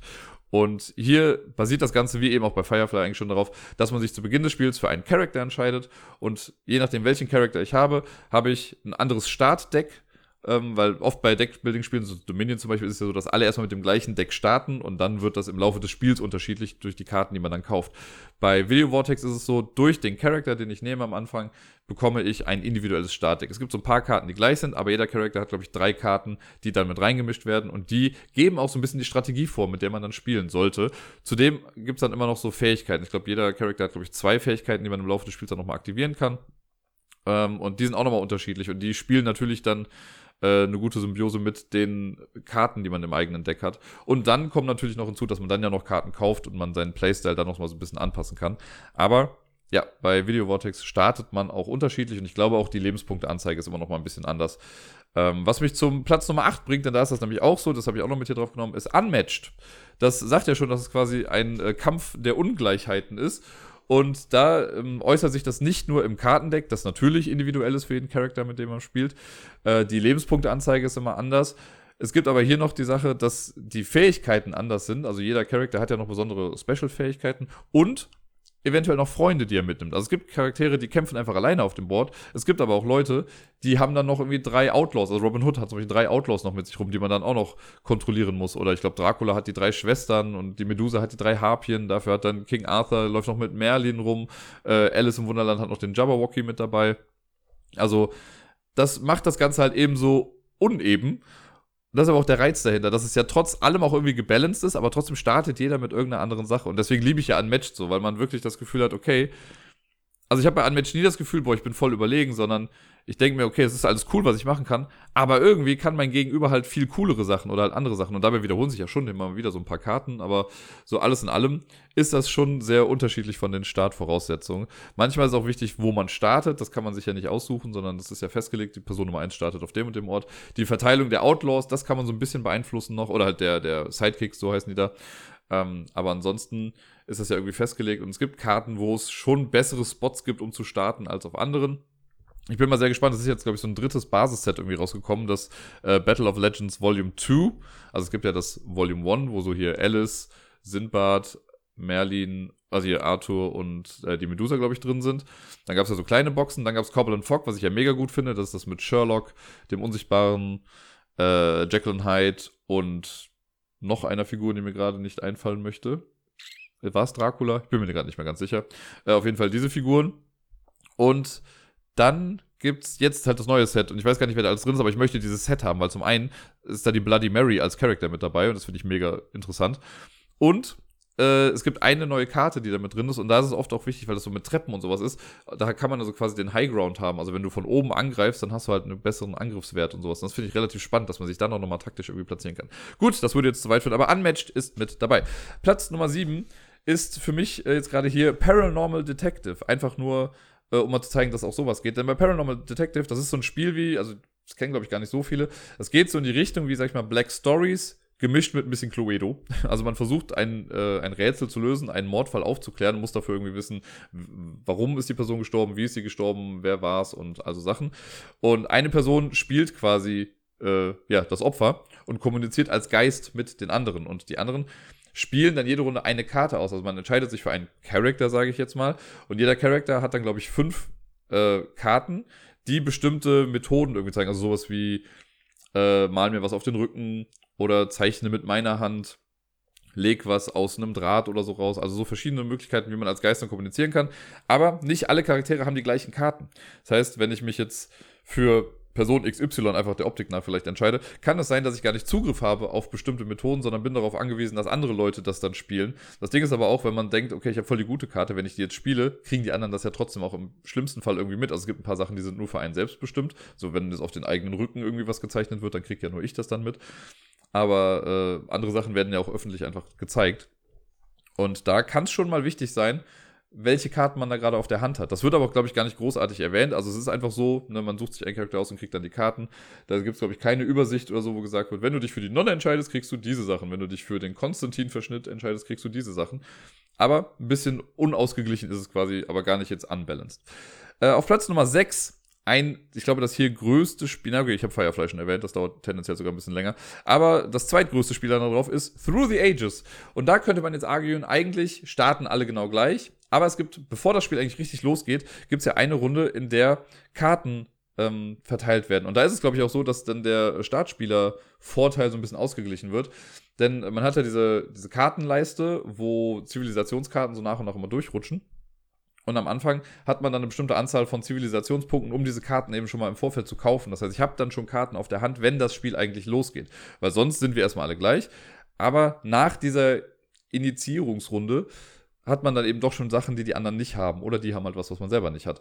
Und da ist auch so, ich glaube, ich meine, die erste Person kann sich nur für einen Punkt eine Karte irgendwie rausnehmen, die nächste dann für zwei Punkte, dann für drei, dann für vier, damit das ein bisschen ausgeglichen wird. Und dann wird das alles aufgefüllt, nochmal diese Reihe, und dann geht das Spiel erst richtig los. Das heißt, die Person, die anfängt, hat zwar als erstes Aufwahl, äh, Auswahl von den Karten, die jetzt da sind, hat aber schlechtere Startbedingungen eigentlich, weil sie nur eine Karte vielleicht auf der Hand hat. Aber auch da wenn jetzt die beste Karte, die man irgendwie haben wollte, sowieso gerade am Anfang da liegt, ja, dann kann man sich die halt eben auch irgendwie nehmen. Aber ja, dadurch kommt da so ein bisschen die äh, Imbalance am Anfang zustande. Auf Platz Nummer 5 habe ich La Cosa Nostra, das schöne Mafia-Spiel vom Jojo, der Typ, der auch Micro Macro gemacht hat. Und bei La Cosa Nostra spielen wir ja quasi einen Mafia-Clan oder eine Mafia-Familia äh, und wollen ja die Gangsterwelt so ein bisschen beherrschen in äh, einer nicht näher benannten Stadt. Und da ist auch so, wenn man sich für eine Farbe entschieden hat, steht auf der Karte dann drauf, was man für Startutensilien bekommt. Also man hat dann meistens, glaube ich, ein Geschäft und zwei Leute oder andersrum, ich bin mir nicht ganz sicher. Man hat auch ein paar Gangster, die sind im Prinzip alle gleich.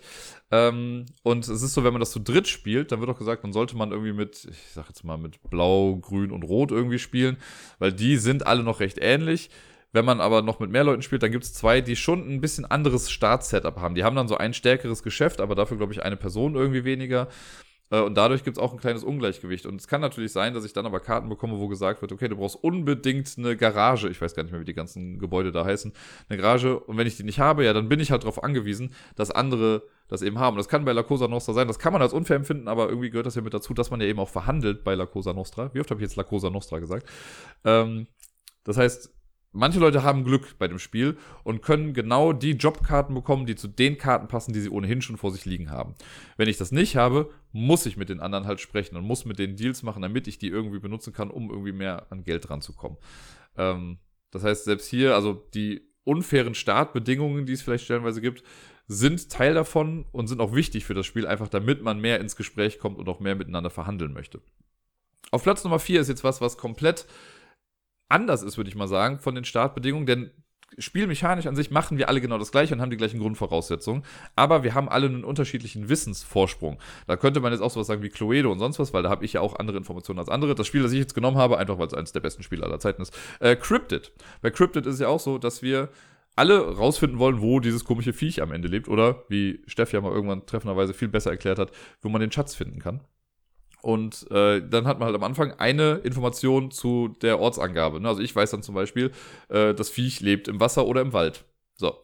Und jemand anders weiß dann aber, ja, es ist aber in der Nähe von einem Zelt. Und das sorgt ja schon auch dafür, dass man anders an das Spiel herangeht. Also wenn ich einen Hinweis habe, der sehr, sehr allgemein ist, sowas wie Wasser und Wald, ähm, dann habe ich, glaube ich, eine größere Auswahl oder kann ein bisschen mehr damit rumspielen und so. Und ich muss ja dann das Spezifische noch irgendwie rausbekommen Leute, die mit was Spezifischem starten, die müssen ja gucken oder müssen erstmal die allgemeinen Sachen rausfinden. Und deswegen ist die Art der Frage, glaube ich, immer so ein bisschen anders, wenn ihr versteht, was ich meine. Naja. Wie dem auch sei, unterschiedliche Wissensvorsprünge in Spielen gibt es auch auf jeden Fall. Und das ist ja gerade bei deduktiven Spielen dann oft so, dass man schon selber was weiß, was die anderen nicht wissen. Und das wäre jetzt hier auch der Fall. Auf Platz Nummer drei habe ich ein Spiel genommen, das, ich sag mal, fast ähnlich wie bei Terraforming Mars ist. Nämlich zu Beginn bekommt man, glaube ich, zwei Charaktere, sucht sich dann einen aus und mit dem startet man das Spiel. Und das gibt dann auch vor, oder die Person gibt dann auch vor, mit wie viel Geld man startet. Und man kriegt eine Fähigkeit für die äh, ganze Dauer des Spiels. Und ich rede von Tokaido. Das, ähm, ja, schöne Reisespiel, wo man einfach quasi quer durch, ich meine, Japan irgendwie durchreist und einfach nur eine schöne Zeit haben möchte, aber halt eine schönere Zeit als alle anderen, weil man möchte ja immer noch die meisten Siegpunkte am Ende haben. Äh, ja, genau, und da hat man am Anfang die Auswahl zwischen zwei Charakteren und das kann schon auch sehr spielentscheidend sein oder sehr spielbeeinflussend sein, weil wenn ich jetzt einen Charakter habe, der super viel Geld am Anfang hat, kann ich halt auch viel Geld ausgeben. Aber es gibt auch Charaktere, die haben gar kein Geld am Anfang, das heißt sowas wie Souvenirs, pff, kann ich halt erstmal nicht holen. Da muss ich erstmal irgendwie anders an Geld kommen und muss auf der Farm arbeiten gehen oder so. Also gibt das schon irgendwie so eine Richtung vor, in die man geht. Und dann diese Fähigkeiten, da gibt es ja auch sowas wie, ja, wenn du in ein Restaurant kommst, zahlst du eine Münze weniger oder wenn du ähm, Leute triffst, dann triffst du zwei und darfst sie aussuchen, mit wem du sprichst. So Sachen, das ist alles, also das gibt schon so eine Strategie vor, die man im Laufe des Spiels einfach nachverfolgen möchte. Auf Platz Nummer zwei, der Klassiker unter diesen Spielen hier, äh, Katan. Katan geht so ähnlich in die Richtung wie bei Through the Ages, würde ich fast sagen. Ähm, oder auch andere Spiele, die ich jetzt eben nannte. Aber bei Katan hat man ja im Prinzip auch unterschiedliche Startvoraussetzungen. Es ist ja so, dass ich, ähm, ne, es wird ja die Insel am Anfang erstmal so grundbesiedelt, ne, dass ich dann erstmal, also die, die anfangende Person legt ja dann irgendwie eine Siedlung irgendwie hin und eine Straße. Und dann geht es ja im Uhrzeigersinn einmal rum, bis alle einmal dran waren und dann ja nochmal entgegengesetzt im Uhrzeigersinn. Aber alleine halt die Startposition ist ja schon echt wichtig. Und das Spiel geht ja eigentlich erst richtig los. Also man kann jetzt argumentieren, ja, das gehört schon irgendwie mit zum Spiel dazu und ist auch ein wichtiger Punkt, weil man will sich ja schon einen guten Platz irgendwie sichern. Aber das eigentliche Spiel mit Würfeln und Tauschen und sonst was geht ja dann erst los, wenn alles platziert ist. Und ab da hat man ja nochmal unterschiedliche Voraussetzungen. Und dann kann es halt sein, dass man sich ja an irgendeine so Pupszahl irgendwie setzen musste, weil das aber noch irgendwie so die einzige Möglichkeit war, an eine Ressource zu kommen, die man vielleicht braucht. Deswegen gibt es auch bei Katan, finde ich, unterschiedliche Voraussetzungen.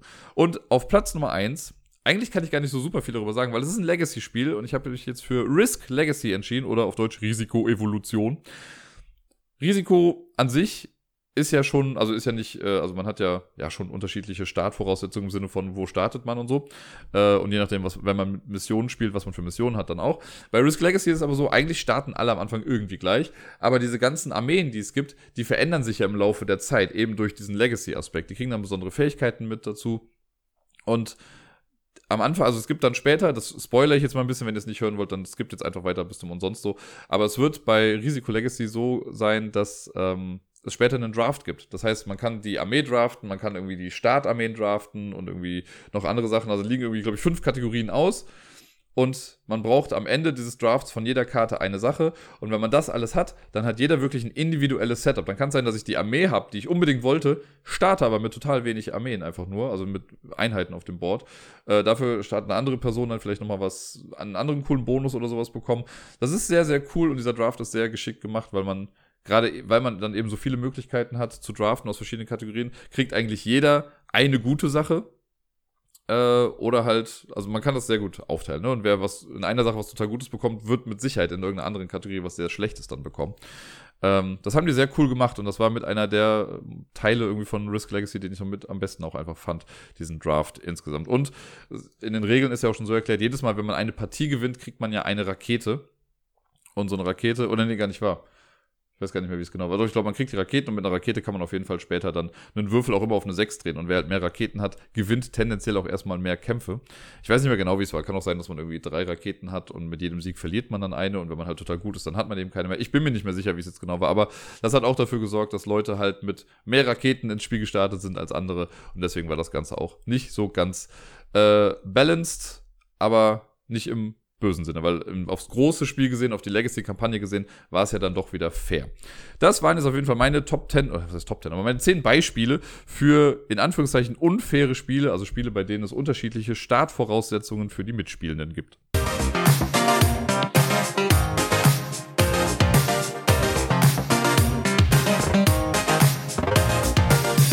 Und sonst so. Was eine Woche, Leute. Was für eine Woche. Mit Hochs und Tiefs und allem dazwischen.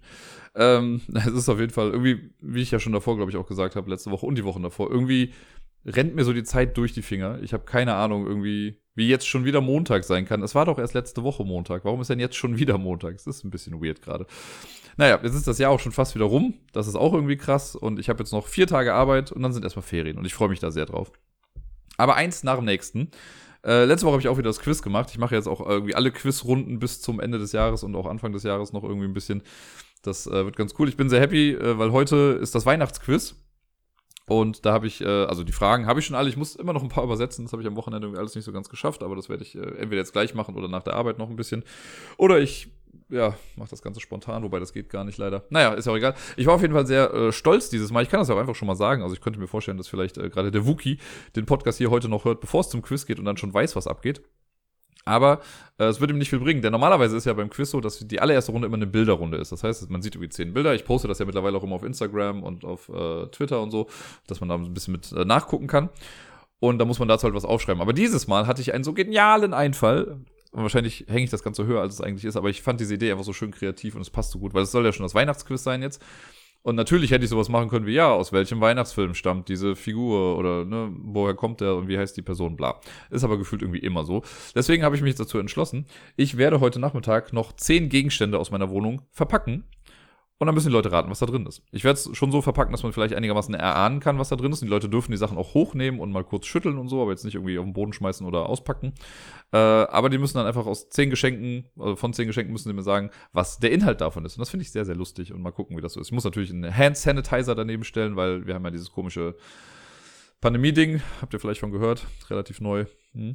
Äh, das haben wir dann ja da, aber da wir eh alle geimpft und getestet und so nur da reinkommen, sollte das ja alles äh, passen, auf jeden Fall. Aber ich freue mich da schon sehr drauf. Und äh, generell, ja, jetzt das letzte Quiz vor Weihnachten. Mal gucken, wie viel los sein wird. Das kann ich noch gar nicht einschätzen. Letzte Woche war es echt wenig. Da waren irgendwie nur 15 Teams, glaube ich, da.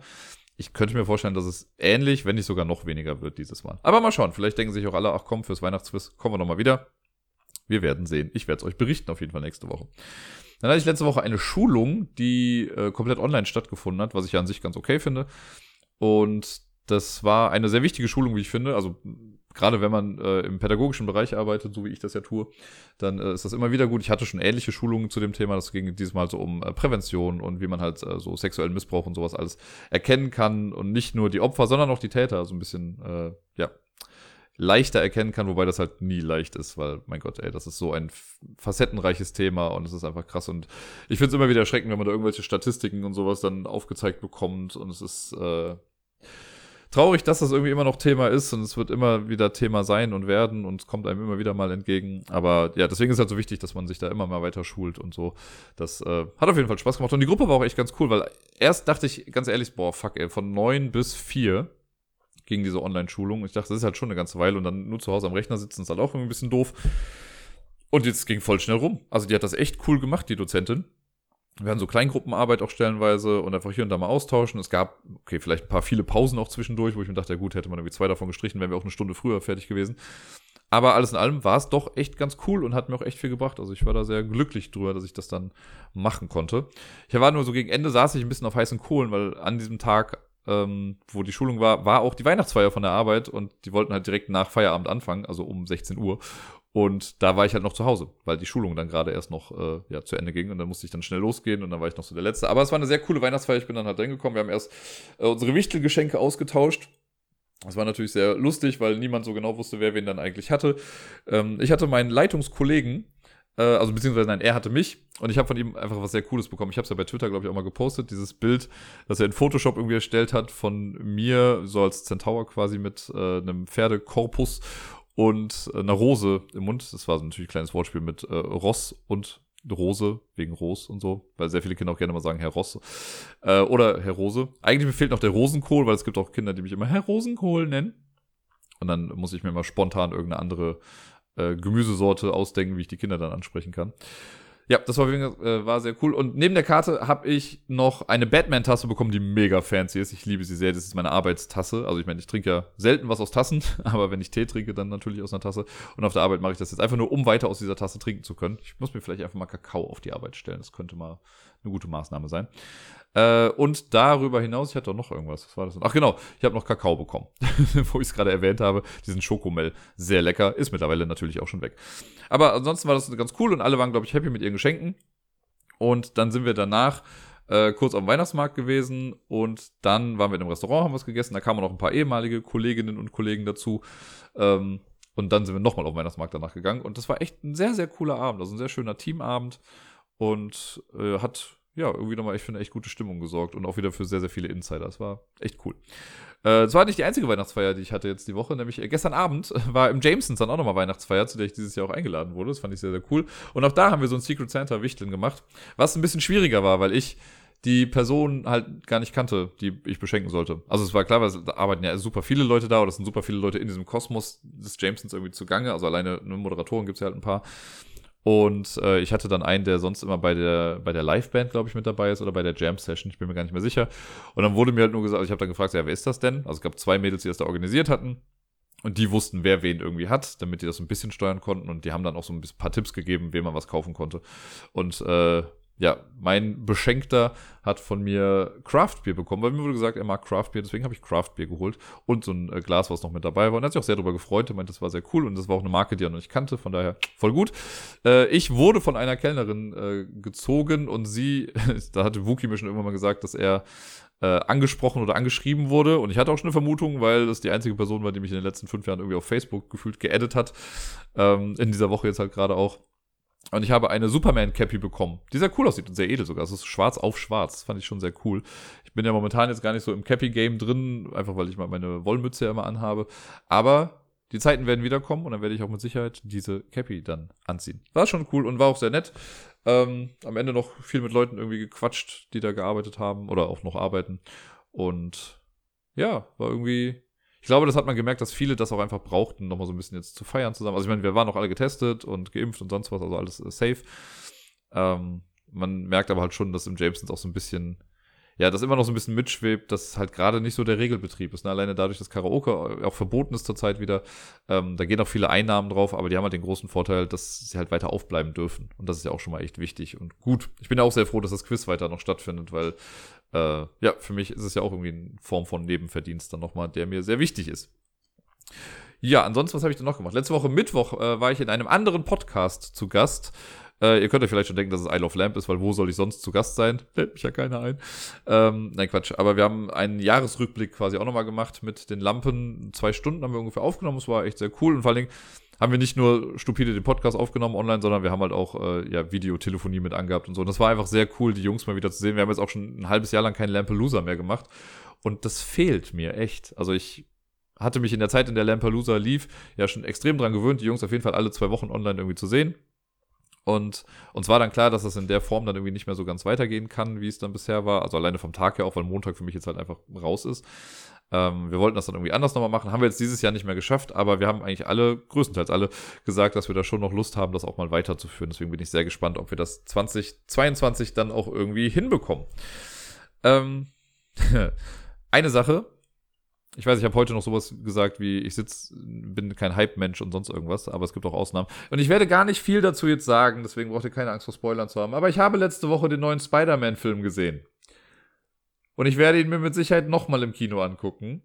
Und ja, er war verdammt gut. Und mehr möchte ich dazu jetzt gar nicht sagen. Weil alles andere wäre wahrscheinlich schon zu viel. Aber ja, ich hatte echt eine gute Zeit. Ich habe mit Wookie geguckt. Wir waren beide hyped wie sonst irgendwas auf diesen Film. Äh, und wir wurden nicht enttäuscht. Wir dachten schon so, okay, wenn die Hälfte unserer Vermutung irgendwie nur stimmt, ist schon gut. Und wir haben weitaus mehr bekommen, als das uns war. War schon echt gut. Äh, ja, das sollte aber dazu erstmal gewesen sein. Guckt euch den Film an, wenn ihr Marvel-Fans seid, weil sonst habt ihr was verpasst. Und bleibt verdammt nochmal sitzen. Das ist irgendwas, was ich nicht verstehe. Dass Leute, also wir hatten wirklich wieder Leute im Saal, die, nachdem die ersten Credits kamen, halt einfach schon aufgestanden sind. Wo man sich so denkt, ey, was ist denn los bei euch? Habt ihr in den letzten 15 Jahren irgendwie nichts mitbekommen? Keine Ahnung, wie lange es das MCU jetzt schon gibt, aber es ist schon eine ganze Weile. Ähm, dass sie einfach aufstehen. Und dann kommt irgendwie eine Post-Credit-Scene und dann gehen Leute, wo man denkt, so, Anfänger. Was seid ihr denn für Anfänger? Es kommt am Ende doch auch noch immer was. Naja, ah okay. Ja, ansonsten äh, habe ich natürlich auch mit Miepel noch ein bisschen Zeit verbracht diese Woche. Ähm, dadurch, dass meine Abende immer so voll waren, hat sie erst am Wochenende bei mir dann mal geschlafen, aber das war auch echt ganz süß. Wir waren auch noch mal in dem Eltern-Kind-Café, äh, hier im Café Halligalli in Köln. Da liebt sie das total und sie kommt auch immer mehr aus sich raus. Ist auch irgendwie ganz gut. Ich habe das ja schon mal erwähnt, sie ist ja sonst ein bisschen schüchtern, was auch andere Kinder angeht und so. Aber dieses Mal hat das echt total gut geklappt. Da war auch ein Kind, das hat irgendwie nicht locker gelassen, das wollte einfach mit ihr spielen. äh, aber ja, das hat alles in allem äh, für sehr viel Spaß gesorgt. Und die Adventskalender, mittlerweile ist sie da voll der Profi drin. Sie muss nur noch reinkommen und ich sage ihr dann, welches Tier sie aufmachen muss. Und dann kann sie jetzt mittlerweile auch die Klammern selber aufmachen und die Tütchen selber aufmachen. Und dann passt das Ganze schon. Und dann stempelt sie hier fröhlich durch die Gegend rum. Ich bin auch sehr stolz, dass sie noch nicht auf die Idee gekommen ist, die Wände zu bestempeln. Ich habe das nie explizit verboten, aber ich habe ja ne, sie hat die Blätter so liegen und dann zeige ich immer, wo sie das dann machen kann. Häufig leiden ihre Klamotten da so ein bisschen drunter oder mein Gesicht, je nachdem, wie sie die Stempel dann gerade äh, trägt. Aber alles in allem ist es doch sehr sauber hier über die Bühne gegangen bisher. Ich bin mal gespannt, wie sie dann reagiert, wenn der Adventskalender halt fertig ist, wenn sie dann nichts mehr davon bekommt. Aber dann hat sie ihre Weihnachtsgeschenke. Damit wird sie ja dann im besten Fall auch ein bisschen beschäftigt sein. Ja, äh, ansonsten waren wir, also ich hatte ja Besuch gestern den ganzen Tag. Das war ein sehr, sehr schöner Tag und äh, ich habe mich da schon sehr lange drauf gefreut irgendwie. Äh, und abgesehen davon, dass wir viel gespielt haben gestern, äh, waren wir auch noch direkt morgens so ein bisschen Street Art-mäßig unterwegs. Da habe ich wieder eine meiner stümperhaften Street Art-Führungen geben können. Ähm, und denke mir jedes Mal, hm, ich könnte eigentlich noch so viel mehr erzählen, aber irgendwie war es auch noch echt früh, das muss man noch dazu sagen. Aber ich mag es total, Leuten irgendwie so zu zeigen, womit ich ja gerne auch meine Freizeit verbringe, weil ich ja echt häufig in letzter Zeit auch nochmal einfach ein bisschen spazieren gehe und nochmal nach neuen Street Art Sachen Ausschau halte. Äh, ich glaube, das können viele auch gar nicht so nachvollziehen und manche sind halt gar nicht so im Game drin. Aber ja, ich, wie bei so vielen Sachen, ich glaube, wenn man seine eigene Leidenschaft für etwas ein bisschen vermitteln kann, dann finden die Leute immerhin das dann interessant. Und ja, darauf baue ich so ein kleines bisschen. Hat auf jeden Fall für mich dann auch viel Spaß gemacht. Dann, ja, nochmal vielen lieben Dank äh, für Coffee. Da war wieder ein bisschen was los in der letzten Woche. Und mit ein bisschen was meine ich, ich glaube, zwei Sachen. Lasst mich kurz nachgucken, bevor ich hier was Falsches erzähle. Genau, äh, Malina und Helmut, vielen lieben Dank euch beiden. Malina hat, äh, nachdem sie das Gewinnspiel gewonnen hat, ich hoffe, es ist übrigens angekommen. Ich habe jetzt noch kein Feedback von dir bekommen, aber ich hoffe, es ist da. Ich habe es auf jeden Fall dann, ich weiß gar nicht mehr, wann es jetzt genau war, Dienstag oder Mittwoch oder so, habe ich es in die Post gegeben. Es müsste also mittlerweile eigentlich schon bei dir angekommen sein. Ich hoffe, es ist heil angekommen. Äh, vielleicht kannst du dann mal kurz eine kurze Rückmeldung zu geben, ob es auch wirklich da ist. Wenn nicht, schicke ich dir das zu, was ich dann hier jetzt noch habe. Und äh, ja, Helmut, vierter Advent pünktlich wie ein Uhrwerk hier. Vielen lieben Dank, Helmut. Vielen, vielen lieben Dank dir auch nachträglich nochmal einen guten vierten Advent. Euch natürlich auch allen. Und äh, jetzt der Endspurt. Am Freitag ist schon Weihnachten. Ich äh, bin mal gespannt, wie es wird. dieses Jahr wird es ja irgendwie ein kleines bisschen anders. Da ist viel Logistik irgendwie dieses Mal mit dabei. Aber alles in allem, wie immer, ist mir eigentlich am wichtigsten, dass es entspannt wird. Ich wünsche euch allen auf jeden Fall jetzt schon mal ein frohes Fest, frohe Weihnachten oder einfach besinnliche Tage, wie auch immer ihr die verbringen möchtet. Ähm, Streitet euch nicht, seid lieb zueinander. Im besten Fall spielt ihr ein bisschen viel und äh, bleibt vor allen Dingen gesund. Wir hören uns nach Weihnachten wieder. Also an dem Montag nach Weihnachten gibt es ganz normal die nächste Folge. Und deswegen bin ich jetzt mal raus. Ich sage euch Tschüss. Bis dann. Auf Wiedersehen.